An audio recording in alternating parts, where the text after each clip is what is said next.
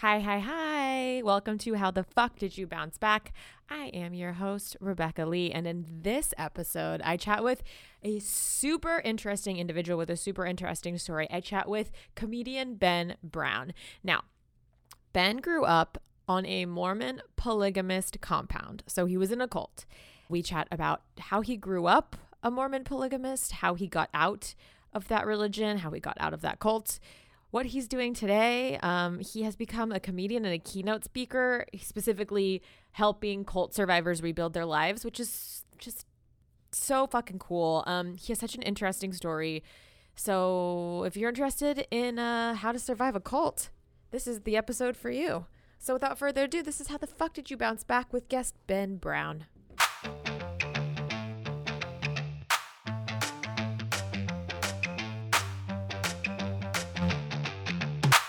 And we're going. Do you prefer Ben or Benjamin?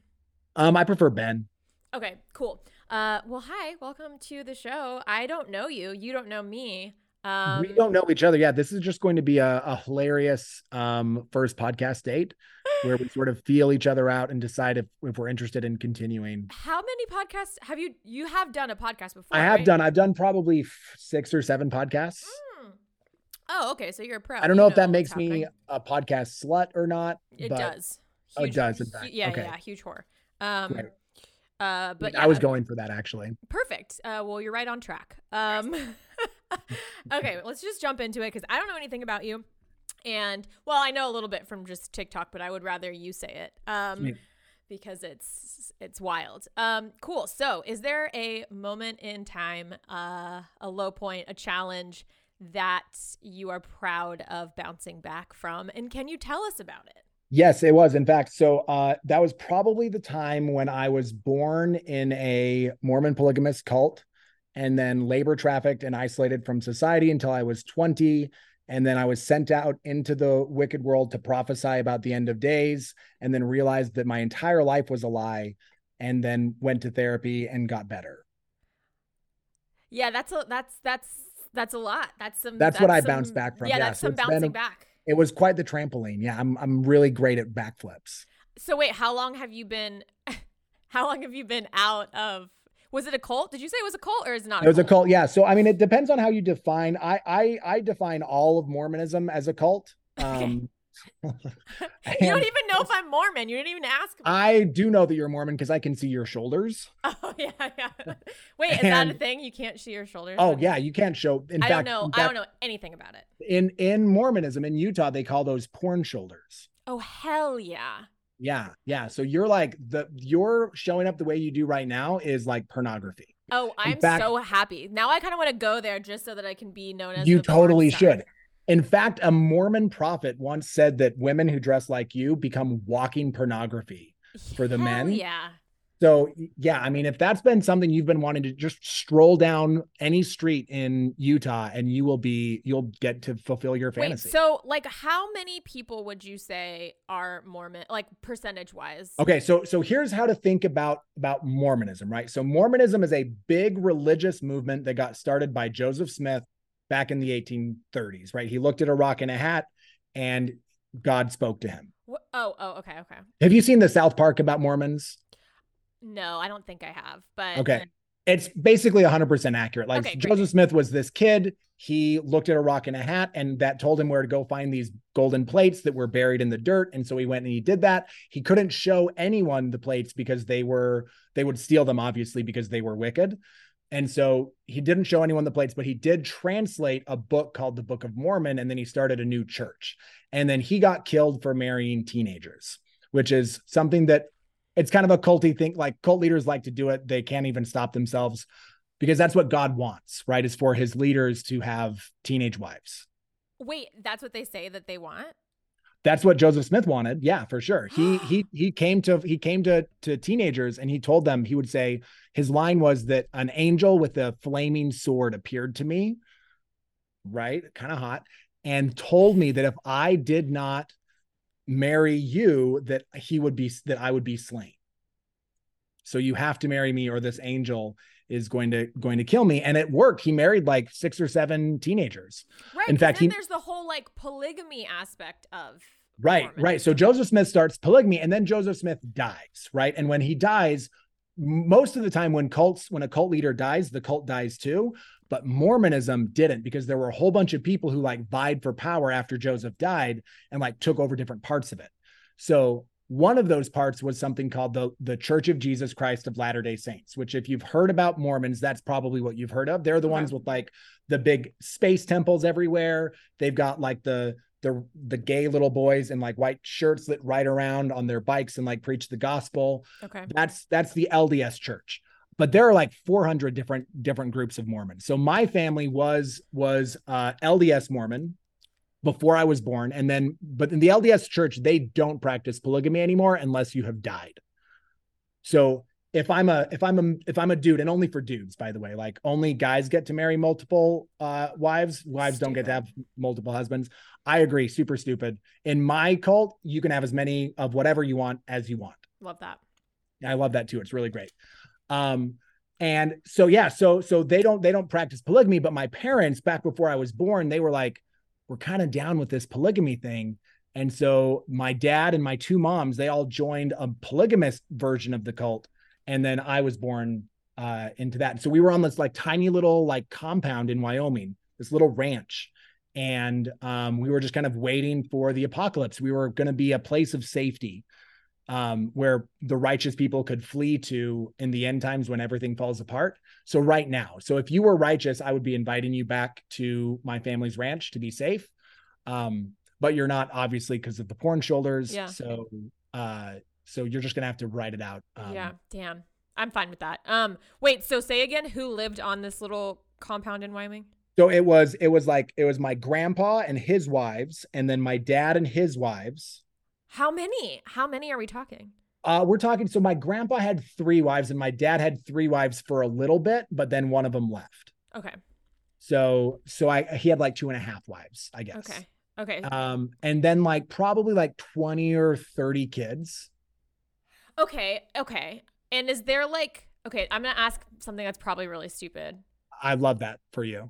Okay, great. Um do they like is there like incest stuff happening? That's a really great question. So in my family, no. Okay. In in different in different sects, it kind of dip. So like in in the in the wider Mormon Mormon cult, there's a lot of marrying cousins, not like immediate cousins, but like fourth or fifth cousins. Like that's that's happening pretty frequently. Okay. Um, that's why there's like, if you've ever been to Utah, you'll notice that everyone's like really good looking and they all kind of look the same. It's because the same hot people have been marrying each other for Oh, Mormons are 200 years. hot? Mormons are, in fact, BYU has has uh won like the hottest campus uh on in America for a couple of years. Yeah, Mormons are pretty hot. I didn't know that. I did not know Mormons were hot. Um okay, so you're born you're born into this. And then so Born into it. So it's like to you, this is normal. Like it, it's so normal. it's what you've known. It's you know, it's it's Yeah. what it's, people experience different versions It, of this it- when it's it like surprised me when I found out that other people didn't have multiple moms. Right, like when I you have any like- sort of trauma in your life, you're like, I that's all I knew. Like I all, all I knew was abuse or whatever. Right. That was the of that. entire. I thought everyone worked for 16 hour days in a bakery as a teenager. Yeah, so t- take me through like your teenage. We'll do teenage like existence. Like you wake up. What like when do you wake wake up and then take me through? Yeah. the day? So so when I was eight years old, I started working in my in my family's bakery. So my family had like a little bakery on the on the ranch, and they would like make bread and cinnamon rolls and cookies, and then they'd go and sell it to like the stores around, like in Yellowstone National Park. Um, and so a typical day for me was I I would wake up at like um three o'clock in the morning. I'd go down to this to this bakery and I'd start working and I'd be working with like these really big heavy mixing machines. And I'd dump like 50 pound bags of flour in them and I'd like make the bread and then I'd cut them put them into these huge cutting machines and I'd cut them up. And we'd roll them through like this this uh this machine that would kind of like roll them into dough like roll them into loaves. And you didn't want to get your fingers stuck in that because it would fuck you up. Yeah. and it did I mean I was quick so it didn't never got me but it got a couple of my couple of my buddies okay. and um yeah i would basically work in that in the bakery for you know 12 sometimes 16 hours and then i'd go to bed and then i'd do the same thing the next day Every day. every day yeah They they didn't like rotate you out, and they were like, "Hey, you're not good at baking anymore. We're gonna switch you out." No, turns out I was excellent at baking. Damn. Yeah. So, and again, that's kind of part of the part of you don't know it, right? Like as as a as a person who's kind of in that, right? Who's who's doing that, working every day, who's kind of unaware that that isn't isn't normal. I I kind of like, oh, I'm a good worker, right? I'm helping my family. I'm doing all these things that are that are normal and and uh and then I went to eventually I I get sent to college and so I kind of go out into the into the into the more Did you broad go, did you have school before that? Before college? no no I was homeschooled uh which Oh, okay. basically meant like they would like hand me books to read so like my mom taught me algebra 2 and she did that by handing me an algebra 2 textbook and saying here learn algebra 2 and so I just read it and what I learned actually is that the answers are in the back of the book which has Yeah, man. actually been more that single insight has been more valuable to me in my life than I think algebra 2 would have been. I I would agree with that. I would agree with that completely. Uh, how did you get into? So you applied to college and you were just like, I was homeschooled. Here's my GPA. It's a 4.0. Uh, right, exactly.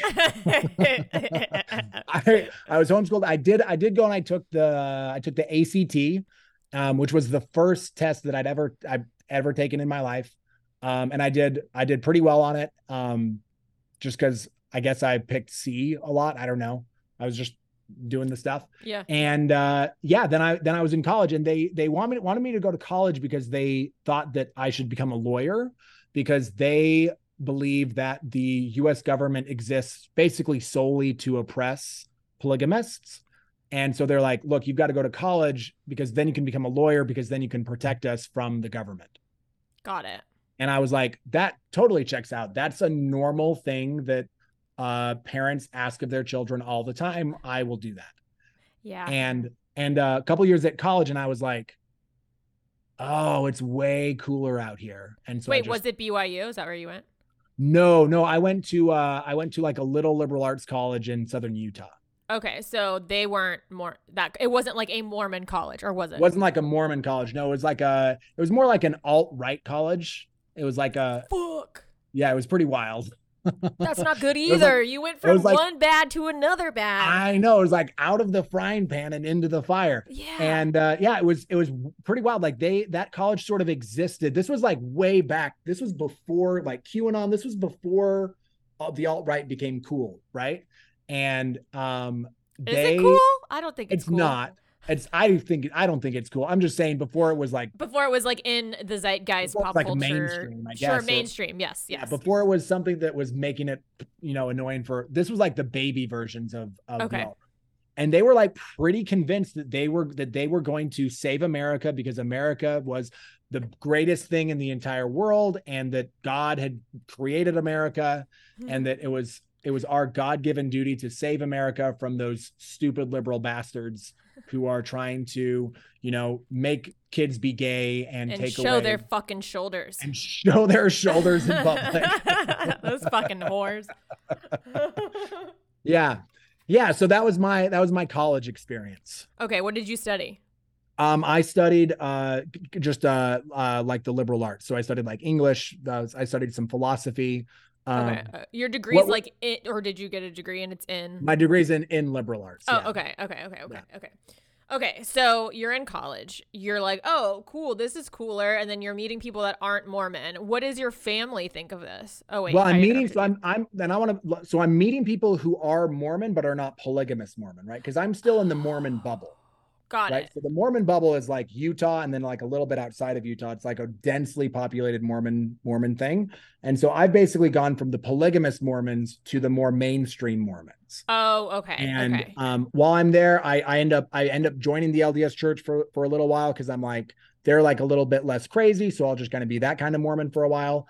Um, i get married like a good mormon kid. I have three children on uh, like immediately because that's what you do to you know continue the bloodline um, and then about five years into that i i i start to learn about some of the some of the lies that are told in mormon history that are Okay. told to mormons that kind of keep them trapped in the cult. And um and i was like oh my god i didn't know all of these things. I was lied to. My entire life is a lie. Yeah so there's this moment where when i realized that when you're deconstructing a cult, especially when it's something that you're born into, and like my family has been part of this cult since it started back in the 1830s. So it's almost 200 years of programming and manipulation and brainwashing has been going on in my family. And and then i'm i'm kind of becoming aware of that as i sort start to learn about some of the things that were were sort of hidden for me. Like one one example of that is earlier we were kind of joking around about joseph smith marrying uh, girls. That wasn't told to me when i was a kid. I was told that that was not true. Um, and it's 100% true. It's it's entirely accurate. Not only is it accurate when it became for years the the power brokers in mormonism like the lds church they denied it. They they would say no that's a lie. Joseph our our our prophet would never do such a thing. And then it was only with the invention of the internet and the overwhelming evidence that that you can't keep it hidden anymore that they then started to say okay okay okay maybe he did some of these things and they publish a series of essays where they try to explain and literally i'm giving you one example but there are dozens of examples of things like this that that kind of shake people's faith in in mormonism. And the one that was that did it for me is that they have an essay where they are are sort of justifying joseph's polygamy where they're saying yeah joseph married multiple people but it's okay because god told him to. And one of the lines that they say in there is they admit that he married a teenager and they say this is a direct quote they say Helen Mar Kimball was married to Joseph Smith several months before her 15th birthday. Yikes. Yeah, which is a really shitty way to say 14. Mm-hmm.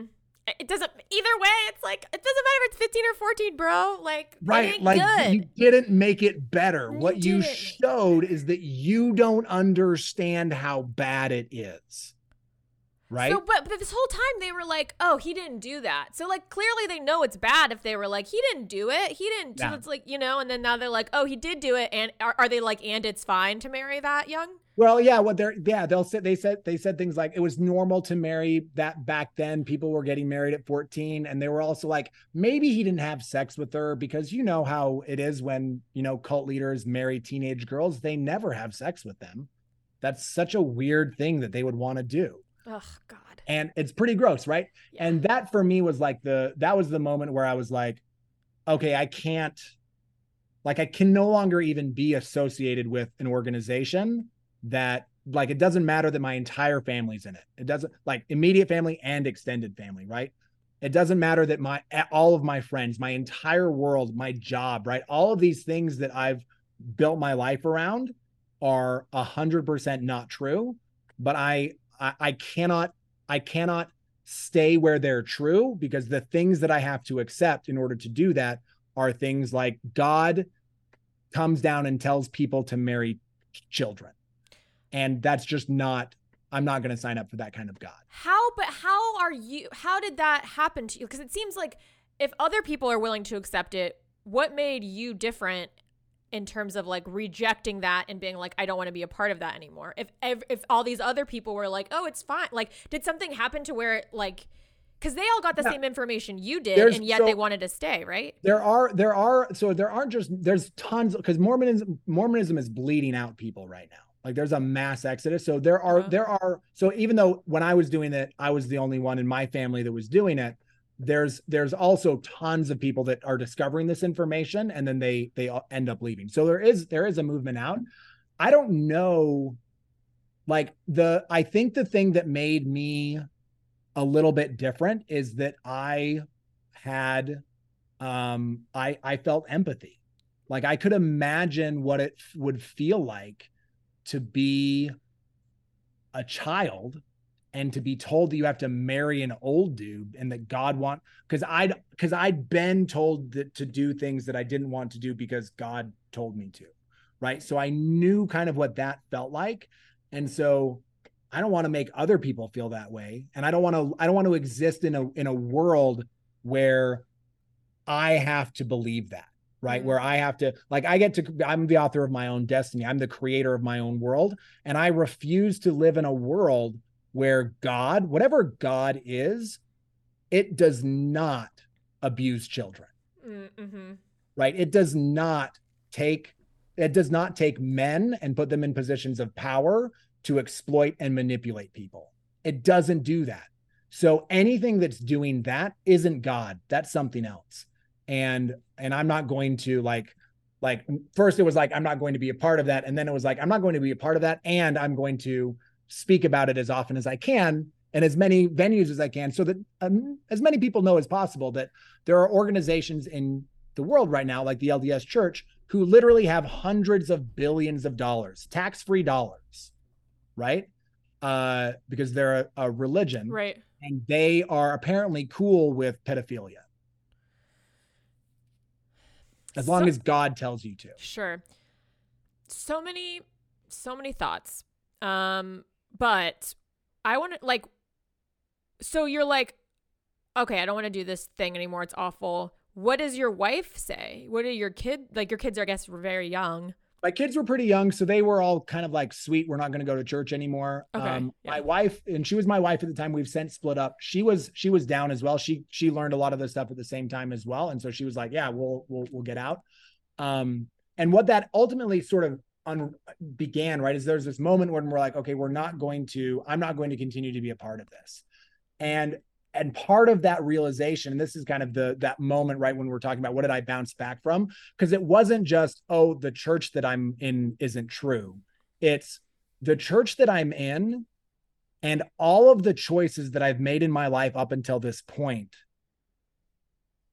are built on something that is not that i reject now so it wasn't just that like i'm not part of this church anymore it was like i got married in this religion as a religious act, right? Not because it was something that I thought about and chose to do. It was because God told me I need to get married. And then God told me I have to have children. So there was all of these different ways that I kind of constructed my life that I now realized were not actually in alignment with who I was. And that I didn't really even know who I was because I'd never been given the opportunity or been really asked hey, who's this Ben person? I've ju- I just been told, hey, this is what's good, and you have to do all of the things that are good. What how old are you when this happened? This like change This is I'm like everything happened? 20. This is in 2015, so I think I'm 26. Okay. So then what does that look like for like what happened next with your family and your life? Well, the the first thing that I did is I uh I got a therapist. See, like see like people if if you or any you know what i mean? Like if you can do it when you it came out of a cult and yet Yeah. you still wanted to uh grow as an individual and learn about who you are like you can fucking do it. Okay so you found it's a therapist. so easy, right? And and if you're bouncing, like if you've identified that there's something that you need help bouncing back from, I would just say, like one, own it, like fucking do it, and don't do it by yourself. Oh my god, why would you do that? yeah why would you? Why would you do something that is like literally probably the hardest thing that you'll ever do by yourself? Mhm. right and so that wasn't really like when i when i when i first leave right i'm kind of becoming aware i'm learning about like i didn't even know there were things called therapists and then i learned about oh there are these therapist things and eventually it kind of like as i after i've let as i'm kind of like processing my own experience i become pretty aware that um that i'm i'm sort of deeply traumatized that i've got a lot of and that because it's not just the it's not just the religion and the brainwashing it's also that i've been essentially a child slave for 10 years and so I've got all of this like physical trauma stored in my body. In fact, I've got this kind of cool picture of there's like a, a, a picture. I got my driver's license one year, and then like a couple of years, I got it late, uh, done again, and it's like a totally different person because wow my whole body was like like tight, like I was like just wrapped up. And so I started kind of shaking a lot. And so I got, I actually went, so I had this realization. I'm like, oh, I'm I'm traumatized. I need, I don't just need a therapist. I need a, a, a, therapist who specializes in trauma right? Because the thing that I need to unpack is that some shit happened to me that I couldn't process and it's stored in my body and I got to got to get that taken care of. So I Google, I have this realization. I still remember I'm like at this conference for work. I'm just kind of like walking around and I I just have this I'm like thinking about it and I'm like, "Oh, I'm traumatized." And so I get out my phone and I just Google trauma therapist and then the city that I was living in and this first person comes up, her name's Stacy. I call her up and I'm like, "Hey, um I'm pretty sure I'm traumatized. Um here's like give her give her a brief bio and i'm like can i come in and like talk to you and she's like great so i went in and i i started meeting with her and uh, i really was this very it was like a multi-year process of getting back into my body there was a lot like my body started shaking a lot. So shaking is one of the ways that the human body will kind of expel trauma that's kind of gets stored in there. So I started shaking a lot.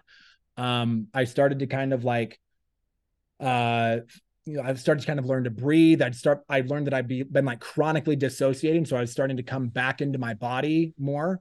Um, and that took, you know, I, I did some pretty intensive therapy with her for about two years. And, um, and then I felt like I'd kind of landed and I was kind of back in, back in myself.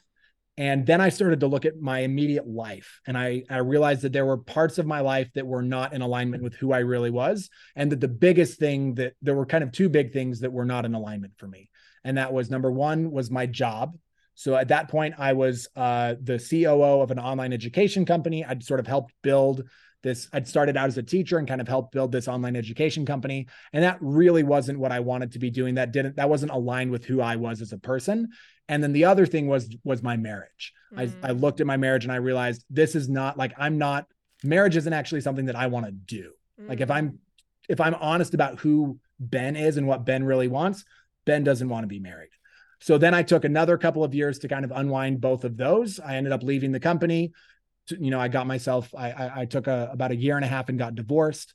And and that really has kind of brought me back to to now which is now i now i feel like i've just bounced back. So now i get to be who i am and i get to kind of live the life that i want to live um and i get to do it on my terms. Yeah. That's just so much to uh, have to process and deal with. What what was it? What is it like? I, I'm assuming you probably still experience some of this. Is like finding who you are and like your identity when it's been so wrapped up in a religion and a lifestyle that you just no longer agree with like how do you go about finding who you are again i just i just try a lot of shit mm. and and so i gave myself permission um you know early on to kind of have a like have a, a redo at adolescence so i'm kind of giving myself permission to to have the adolescence that i didn't have so if I want to go do something, like I'll go, like I'll go to a party or I'll go to, like last year I went to Burning Man and I was mm. like, look, I'm just to like throw myself into experiences and I'll see. And if there's something that feels good, then I'll chase that. And if it doesn't feel good, then it, it won't. And it started out with kind of like little things, like I would give myself permission to do small little things. And then slowly I just kind of got my comfort zone got a little bit bigger. And it's actually one of the like that's that's the part of this journey that to me isn't difficult or hard it's actually really fun because self-discovery is like this endlessly delightful experience because i think that what a lot of people don't really understand because you didn't grow up in like a like a shitty compound in the backwoods of nowhere is that the world is actually pretty fucking awesome. Like the basic things that we get in life like air conditioning and like like carpets and like there's so much about our our lived experience right now as humans the music that we get to listen to the movies that we get to watch right? All of the art that we surround ourselves with the food that we get to eat. There's so many different beautiful delightful things about the human experience. And um and i get i feel kind of lucky that i get to experience a lot of those for the first time essentially as an adult because I feel like now I can really appreciate it. Like I, I don't know if I would if I was you know 14 or 16 i don't know that i would it would mean the same thing right? But when you have your first cup of coffee and when you're 28 like you're kind of like oh this coffee is pretty fucking rad. Yeah oh my god i have a really stupid question i just like don't know anything about mormonism so like my uh, just humor me okay i'm a hundred i love answering stupid questions about mormonism okay great i don't think this is about mormonism is utah whatever do they like drink soda with cream in it or something? Hundred percent, yeah. So can you explain this for me? Yeah, You're yeah, like, yeah. yeah, me. This is, okay. and I'm like, yeah, so, but what about the soda cream? Right. It's actually right in line with it because so Mormons have Mormons believe in something called the word of wisdom, which is basically that God told Joseph Smith what we should eat and what we shouldn't eat, and so isn't it great? And it it bans coffee and tea. Okay. But it does not ban sugary drinks and so Mormons, Mormons, they can't do drugs, they can't do coffee, they can't do, you know, marijuana, alcohol, all of that is yeah. forbidden to them. Okay. The one drug that is not forbidden to them is sweets, right? Okay, is sugar. sugar. And so they love like it's not just sugary drinks. Like literally, you can go to they have their they have soda wars they call them here in Utah. But these these uh gas like these like fast food restaurants where with cars lined up for blocks and they'll go in and they'll get like a 44 ounce like they call them like dirty sodas and they can like they'll put like cream or like other syrups and stuff like and make a super it's basically like a cocktail but with but with soda pop is, do, is, there a lot of diabetes and cavities? there is tons and a lot of a lot of obesity. Yeah. Oh, really? Yeah. So we really it really hits us, but we love it. We love it with our we love it with our our our soda. We love our cookies too. They have like these gourmet cookie. I mean, if you want a really awesome cookie, you really do have to come to to Utah because we have the best. But it's like they'll have like these gourmet cookies you can just order. They just started like a donut shop. I think there's literally there's a town there's a store here where you can go and it's got like just huge vaults of every different kind of sugar cereal that you could ever want. and you get a so big ass bowl me. and you can just make whatever kind of cereal combination you want and then and then eat it. That yeah, I, I I feel like I saw something on TikTok of people like putting cream in their fucking sodas, and I was like, that looks foul. But I yeah. I don't know. To each his own, I guess. Um, did what like sort of residual emotions did you feel coming out of Mormonism? Because it feels like there would be some sort of like guilt or shame or something, not because you yeah. deserve, obviously because you deserve it, you're a kid, but like, Definitely what did you experience? So, so I've I've had to work through kind of a lot of a, a lot of shame, a lot of guilt, um, especially around things like um, like there's a lot of sexual shame and guilt that goes on in the in the culture. So a lot of that I've had to work through. Um, and then honestly, kind of where it's landed now, right? So there's kind of working through those emotions, and now as I'm as I'm processing it, what I end up processing is a lot of anger. Mm. So I get mm. I get a lot of anger about um, what was done to me and kind of the what was kind of done to me in the name of religion what was the things i was denied the experiences i was denied like a normal adolescence because of the the religion. And then i get pretty angry about the the things that they're still doing right? They're like utah right now still is like it's it's got the highest rate of of lgbtq teen suicide in the nation. And that's because mormonism teaches that if you're gay that's okay. You just can't do anything about it. You have to be eternally celibate. Which I didn't know that. Yeah. Yeah. So because they say that that being gay isn't bad, it's just acting on those feelings. Uh, uh, yeah, like uh, do, does anybody live I mean, I guess you, you live in Utah and you're not Mormon anymore. Yeah, there's a pretty there's a there's a growing subculture and it's becoming more and more vocal. Um and it's kind of it's kind of actually kind of fun to be in to be a part of but it's it's yeah there's a there's definitely an ex-mormon culture and a, and a non-mormon culture but the mormon culture is still by far the dominant.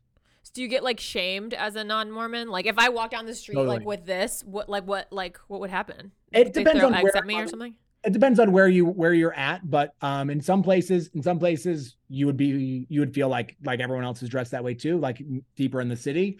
In other places you would definitely get some weird looks. Oh, it was just it would just be looks. They wouldn't be like you're a you fucking might, oh, slut. You might get well, they probably wouldn't say fucking or oh, slut. they can't say that. No, no. And remember, Mormons Mormons are generally pretty nice in their judgment. So it would be oh. more like it'd be more like they would come up to you and be like, like invite you to church so that oh, you could Oh, got it. Like cleanse yourself of your harlot ways. Oh. And also oh. take off the tie. Those are for men. it's a scarf. you ex-Mormon fuck. I'm glad that you're like fun and funny and not like I don't know. I'm glad that I'm fun and funny too. It really uh, makes the comedy thing work better being fun and funny. Yeah. Okay. So wait, what do you? Because you do. Do you do stand up? Did I make I this do, up? I do stand up. Yeah. Okay. So when did you? Okay. So you're shifting, and then you're like, okay, I'm not going to work for this education platform anymore. I'm going to do what? Like I'm going to do stand up. So I started. Okay. I started doing. I started pursuing stand up. I, I did my uh, open. My first open mic two years ago and um and then just like really like i had i had kind of when i exited i had a little bit of money that i was that I was taking with it so i could kind of like like live frugally. Mm-hmm. and uh i just really kind of went in, into that. So i've i've been doing that for two years now. I just did my first i just headlined for my first time back in march. And i'm doing my first full weekend gig um in like two weeks. Oh, so, oh hell yeah. Where yeah, where? excited. Uh, here in Wise at Wise Guys in Utah. Oh, cool. Cool. That's very exciting. What like made you want to do comedy? Just the fact that you have so many stories to tell? It, yeah, so I it, it was kind of it was kind of like a combination of, you know, I think like maybe every comic I didn't get enough attention as a child Mm. and uh I have kind of an interesting reason why. Yeah. yeah. And um so and I also I I always have really loved like I just like I like holding court, you know, like I like I like talking, I like bantering, I like kind of being in conversation and finding the thing that kind of you, you'll say and everyone's like ha ha ha like I just I get that I get that rush. And uh and so I had kind of this idea I didn't know about it growing up, right? So I I learned about I watched Brian Regan when I'm like 22 on like this VHS tape and I'm like, "Oh my god, this is a thing that people do." Um and so I decided to go try it and and when I did my first open mic um like I, I went up and I did my I did my set and it, and it worked. Like it, it I got a really great response. I got lots of really great laughs and I was just kind of like hell yeah, like this is this is the thing like what I, I want more of that. What can I do everywhere else so that I get more of me doing that, right? Yeah. Um, and then when I headlined, uh, it was my first time. So I did I did 60 minutes, and it was my first time doing 60 minutes. That's a And I was lot. just like, I was just like, oh my gosh, like I felt I felt free in a new way. It was like all I could like walk around, I could do whatever I would wanted. I was like the god of that space. And um yeah, so it just it's like it's it's just it feels really good to do it. And um you know, I'd be telling people, I'd tell people that I grew up the way that I did, and I'd always have their instant attention, right? So they're always like, "Oh, tell me more." right. and then so so it felt like there's sort of this natural kind of uh there's kind of this natural connection between what I like and what I'm naturally good at and kind of the life experience that I've had that kind of makes for an interesting product, right? Yeah. Did you have like a big culture shock going from living on a compound to not living on a compound? I'm still in the middle of that culture shock. Ooh, explain explain to me. So I I mean it's it's at least every day that that someone will reference something that I have no idea what they're talking about. Okay. So they'll say something like, um, I don't even know because I don't because I don't know. like, what was like, a big thing when you like what was the biggest thing where you were like, "Oh shit, this is a thing out here?" Like, can you think of anything? I mean, definitely, definitely how much skin is is exposed. Oh, that's like the biggest one for you, huh?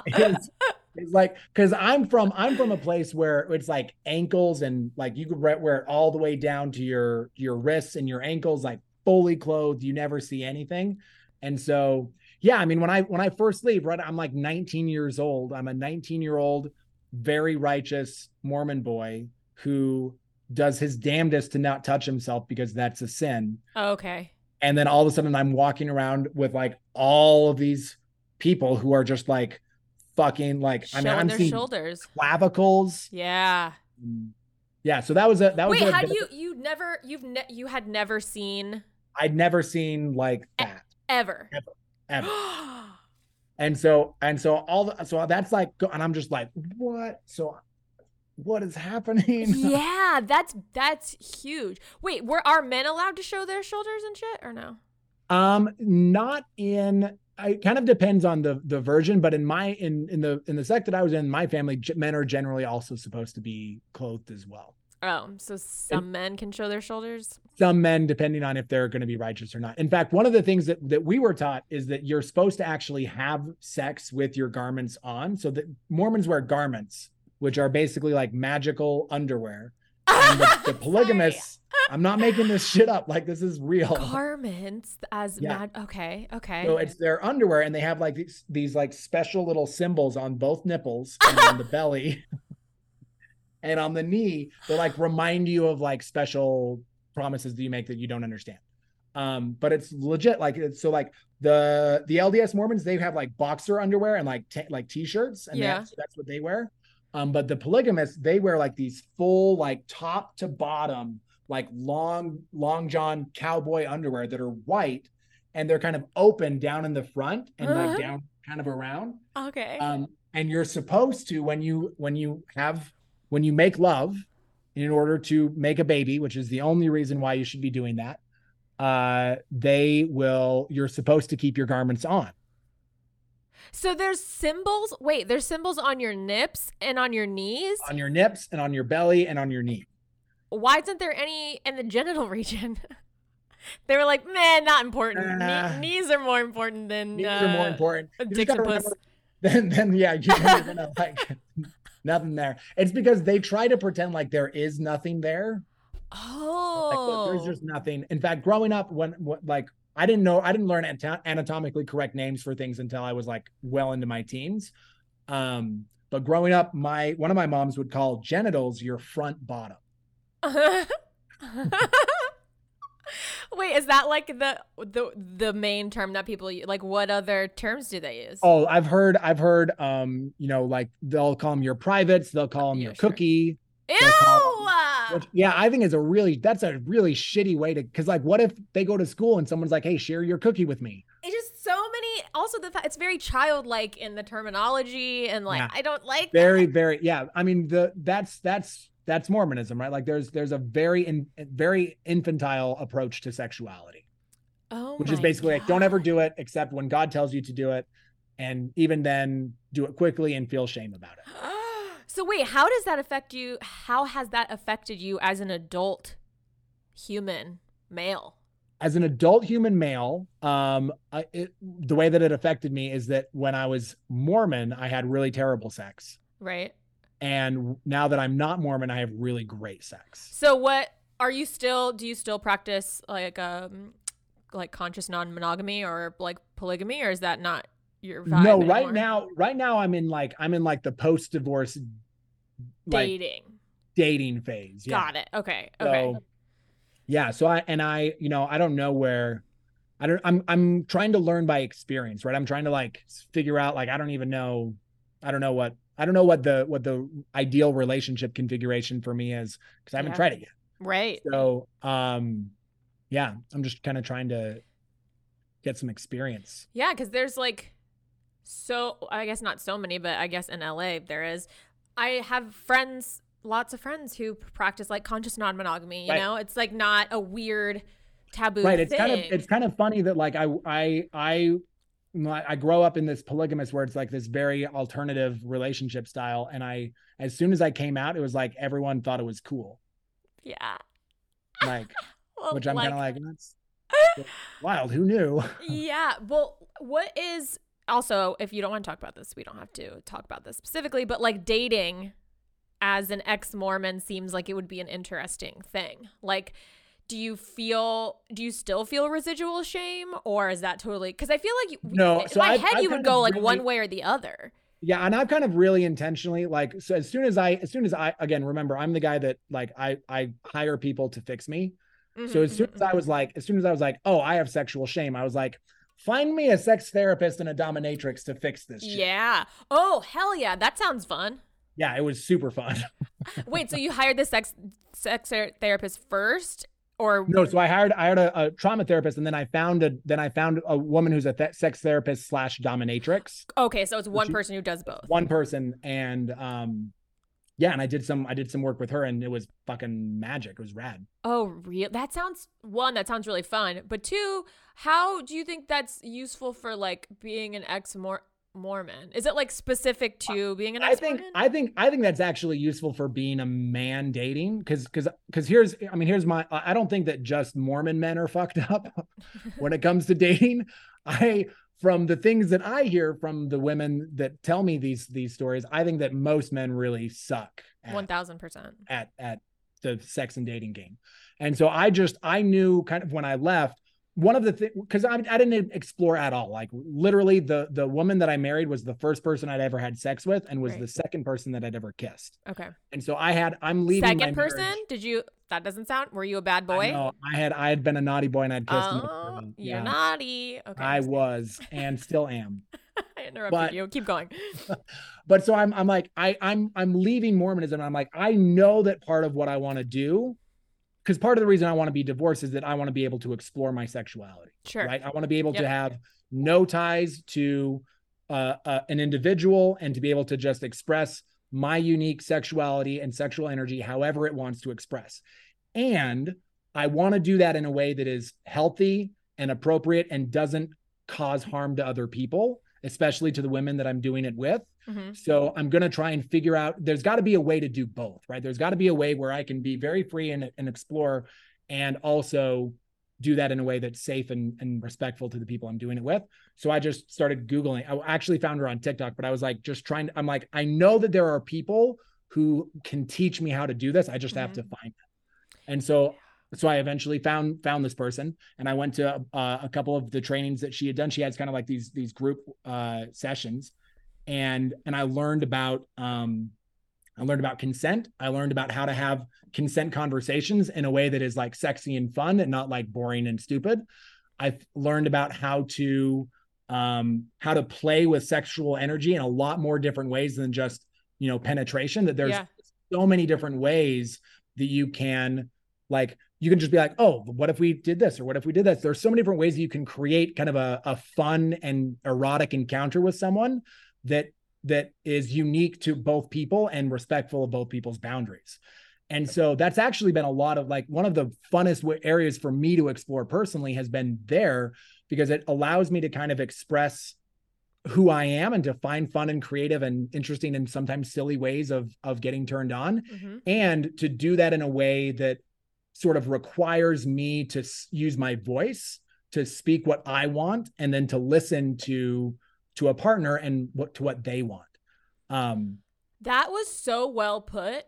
And I never compliment men, but that was really well put. Like, I, I, you know what's what I think is like very cool about you is that like when you don't know something or like when you want to work on something, you figure it out. Like you go Google it and then you try. yeah. I can't tell you how many men I've met where I'm like, why didn't you do that thing? And they're like, oh, I didn't know how to do it. And I'm like, so then did you try to figure out? No, I just didn't know how to do it. I'm like, what the fuck is wrong? What the fuck you? is go figure out how to do it. Figure one it of- out. one of the one of the things that I've been the most profoundly grateful for in in my whole journey, right? And and and I'm not gonna lie, it really really sucks to wake up at like 26 years old and to realize that everything that you've done up until that point has been because of a lie, right? That is not a fun realization, and it's also given me a really profound gift, which is the realization that I can be fundamentally wrong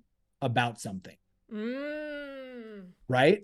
And so what that allows me to do is now I'm not scared of being wrong anymore. I think that a lot of men, for whatever reason, they've been they've been conditioned to to Uh, to to always they always have to be right, right? So if Yep. they're wrong, that looks weak. There's all these triggers that are that are connected with that, right? So they it, they cannot admit it. And for me, it's fucking easy. Like if I'm wrong about something, I can promise you there's nothing that I could be wrong about right now that is as big as the thing that I was already wrong about. Because I was wrong about fucking everything. So knowing that about me, now I don't have to be afraid of being wrong. In fact, being wrong is just a uh, that's just an opportunity to learn cool things, right? So if I don't know how like if I don't know how to have a you know a consent conversation, great, awesome. That's me being wrong. Now I get to go learn how to be right. And it turns out that when you're right about those things, you get to do a lot of really cool stuff. Yeah. Yeah, you're totally right. It is like a right or wrong thing. I I feel so comfortable being wrong. Like you said, like I'm just like, oh, okay, cool. Then Right. I guess we'll figure it out, and you know what I mean. But some Right. It's like, so easy. It's just like, yeah, Well, I think it's like a failure thing too, which is why I really like doing a podcast about bouncing back, is because like usually the growth is in the failure or the being Right. wrong or the you know the but right before you bounce back like that that is where you grow. You don't grow from being right all the time. You don't grow No, from who you wants- know what i mean? And and what kind of world like when i when i think about what what i was wrong about right? Like who who wants to be right about everything when you're 14 Mm, or when you're 25 or when you're 35 or when you're 65 right? Who wants to be right about everything all because if you're right about everything that means that your life is fucking boring. Mm, like you have fi- if you've really figured everything out then what the fuck are you doing? Yeah. What's your relationship like with your like family like your bio like parents or siblings or whatever right right now so it's been kind of a journey right so it's been you know when i when i first left there was quite a bit of distance they told me that i was going to be you know buffeted by the winds of satan for the rest of my life which has actually been true, but it turns out that when Satan buffets you, it's just really great. I've never heard of that f- phrase buffeted by buffeted. Satan. What is that? Buffeted mean? by the winds of Satan. What? I think what it means, what it means is that Satan's going to blow me, which has been true. And, and it's great and would would recommend. What a buffin it was. Buffering buffin. buffin. uh, okay, so it was um, bad. They were like, yeah, so it was you. bad. Um, that we didn't we didn't talk for for for very long. Um, but part of part of the healing when I decided to go on the healing journey, right? When I when I sort of realized, oh, I'm damaged, I need to heal. I I as I was going through that process, I was aware of that it wasn't just me right that that was going to be healing because of this. I was i was part of and that it wasn't just me that was the that was it wasn't like that there were things beyond just my life right? There were generational patterns that mm. were happening. So um kind of early on in my in my journey there was a there was a point where i sort of made a list of all of the things that my parents had done that I felt angry about that I felt like they had harmed me. And then I went back to them and I I sat them down and I was like you guys this isn't going to be a fun conversation for you but it's going to be a necessary conversation for you if you want to have any kind of relationship with me in the future. So here are all the ways that you hurt me. Here are the ways that it impacts me in my life. Here's you know the cost of that. Here's how I feel about that. Um and it was kind of an intense conversation but but it was also one where I kind of showed up in a lot of authentic emotion. So I was very clearly showing that I was angry. I was very clearly showing when I was sad. And and there was something kind of magic about that authentic display because it sort of melted my parents mm-hmm. and they didn't fight with me, they didn't argue, they just acknowledged and then they apologized. And that kind of created a scenario where where we sort of had cleared the air then we were kind of at rock bottom and then uh, we could kind of build from there. So after that, we didn't talk for a little while. Um, and then we sort of started slowly kind of starting to, to reconnect here and there. And then um, about a year ago, about a year and a half ago, kind of right around the time when I, I sort of started going through the, the, the divorce process, I started to really miss like my parents and my siblings. I kind of started to like I wanted, I wanted like that energy in my life again. Like I wanted to have a dad and I wanted to have a mom. Like I wanted to have people who were like, like I could imagine what it might feel like to have a dad and a mom who are on my side. Mm. Right. And kind of having that energy, kind of, you know, kind of like that parental energy that was like feeding me rather than sort of sucking from me. Mm-hmm. Um, and so I was kind of in that in that space of like just wanting to heal that. And I also sort of recognized that I'd gotten to the point in my own healing where I couldn't continue to heal unless I'd reconciled and healed the relationship with my parents. That that was the next step, mm. right? And that that wasn't going to come like I wasn't going to get any other different parents. I wasn't going to like the the parents that I have are those parents, and that's the relationship that I need to fix. Um, so I was kind of in that space, and uh, I wasn't quite sure what to do with it. And then I went to Burning Man last year, and while I was at Burning Man, I was kind of walking around, um, just like fucking what is yeah. this place? Yeah. Right. Having having a blast. And I started to feel really sad because I realized that I was like, this place is amazing. I love this is the this is like the peak expression of humanity. Like so awesome. And I will probably never be here with anyone, any members of my family. Right. They'll they'll never get here with me. And that made me feel really sad um, and then I looked up, and in the distance, there was just this huge sign with this giant white sign with red letters, and it said free dad advice. And so I was like, sweet, that's exactly what I need. So I walked up into this into this camp and I was like, hey guys, I'm here for the free dad advice. And this lady's like, great, I got you. And so she sat sat me down. She's like 65 years old, and she's like, tell me, tell me what kind of dad advice you need. And I was like, well, I don't really have a relationship with my dad, and I'm I feel I feel sad about that sometimes. Like I feel the lack of that, but I don't know if it's worth the energy to repair. And so I'm just kind of in this place where I feel stuck. And she said, Well, um, what I my advice to you is to grow up and call your dad and tell him that and then ask tell him what's going on in your life and ask for his advice. And that was kind of like a like a light bulb went off for me and I was like, "Oh my god. I just have to ask for what I want and then I can have it. Mm. Magic. And so I was like super excited. I'm like, I'm gonna go. And she's like, wait, wait, wait. Tell me a little bit more about your dad. And so I'm like, well, he's a he's a Mormon polygamous man with three wives and 16 children. And she's like, I am to change my advice. Uh, my new advice for you is that you should give up because your dad probably can't show up for you in the way that you want him to. And I don't want, I don't want, you, I don't want you to get your hopes up and to feel bummed. And I'm like, I hate that advice. I'm going to go with your first advice.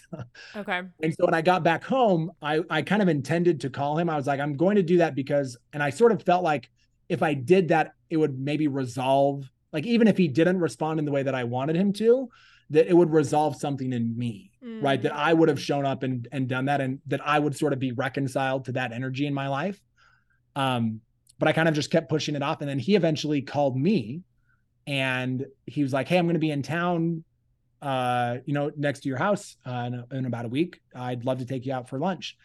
And so he took me out for lunch and he told me that he'd been thinking about me and that he's he'd been feeling like he wanted to reconnect, that he wanted to kind of be available to be a dad to me. And, and he was like, I know that, you know, um, I you live your life differently than me, but I want to I want to work past that. Wow. And yeah, it was pretty, it was a pretty cool, a pretty cool gesture. And so I I told him, I was like, I've been thinking the same thing. And you know, I told him the story about what about Burning Man. And I was like, I I wanted to, I would like for you to be my dad.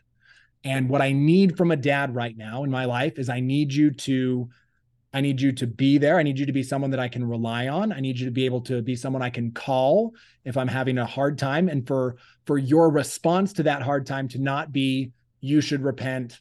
Why are you like to actually be like supportive and helpful and and like I need you to be that for me. And if you can be that for me, then I would love for you to be that for me.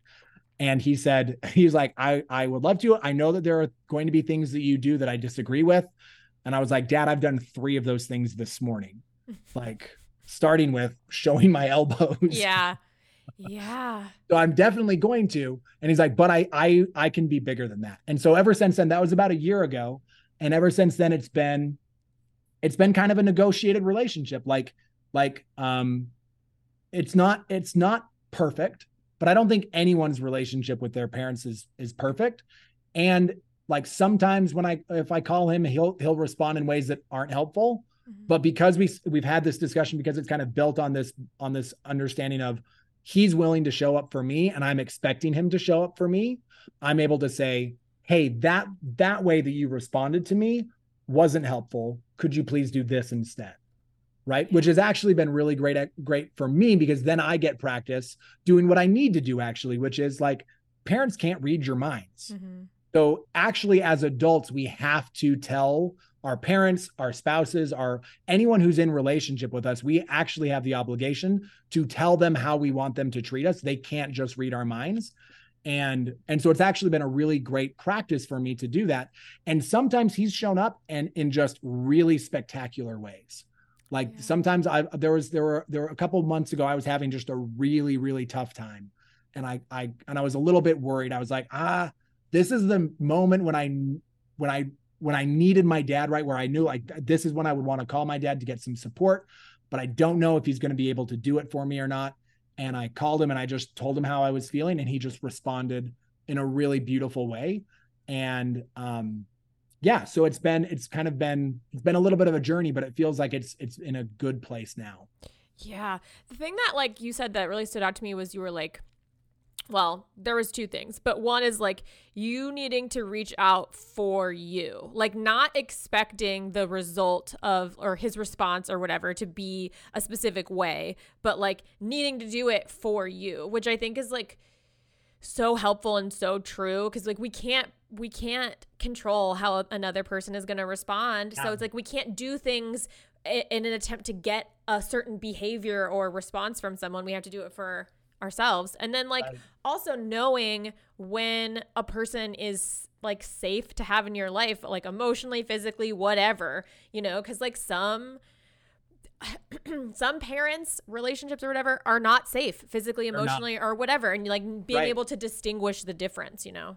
Well and and what i would say too is like um because I I I totally like I I believe in like in keeping only safe relationships in your life so much. Mm-hmm. And I think that um if there if you true if someone truly wants to have a safe relationship in their lives with with someone that maybe perhaps right now is not safe, um that there is a path to safety. Mm-mm. Right. And that the path to safety is very clear boundaries about what you will and will not tolerate Yeah.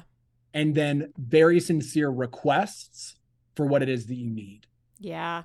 So Right? true. And if you can kind of be in and and you should only do that, right? Sometimes the boundary, I I really think that it, the thing that with my dad only worked the way that it did because I literally gave this man like 10 years to th- go and think about what he did. Right? Mm. So there was there wasn't it wasn't just like a like a oh, I'm going to like take you back. It was there was a very very clear separation and a very hard boundary for a very long time that said because of how you have treated me, I do not want you around me, Yeah.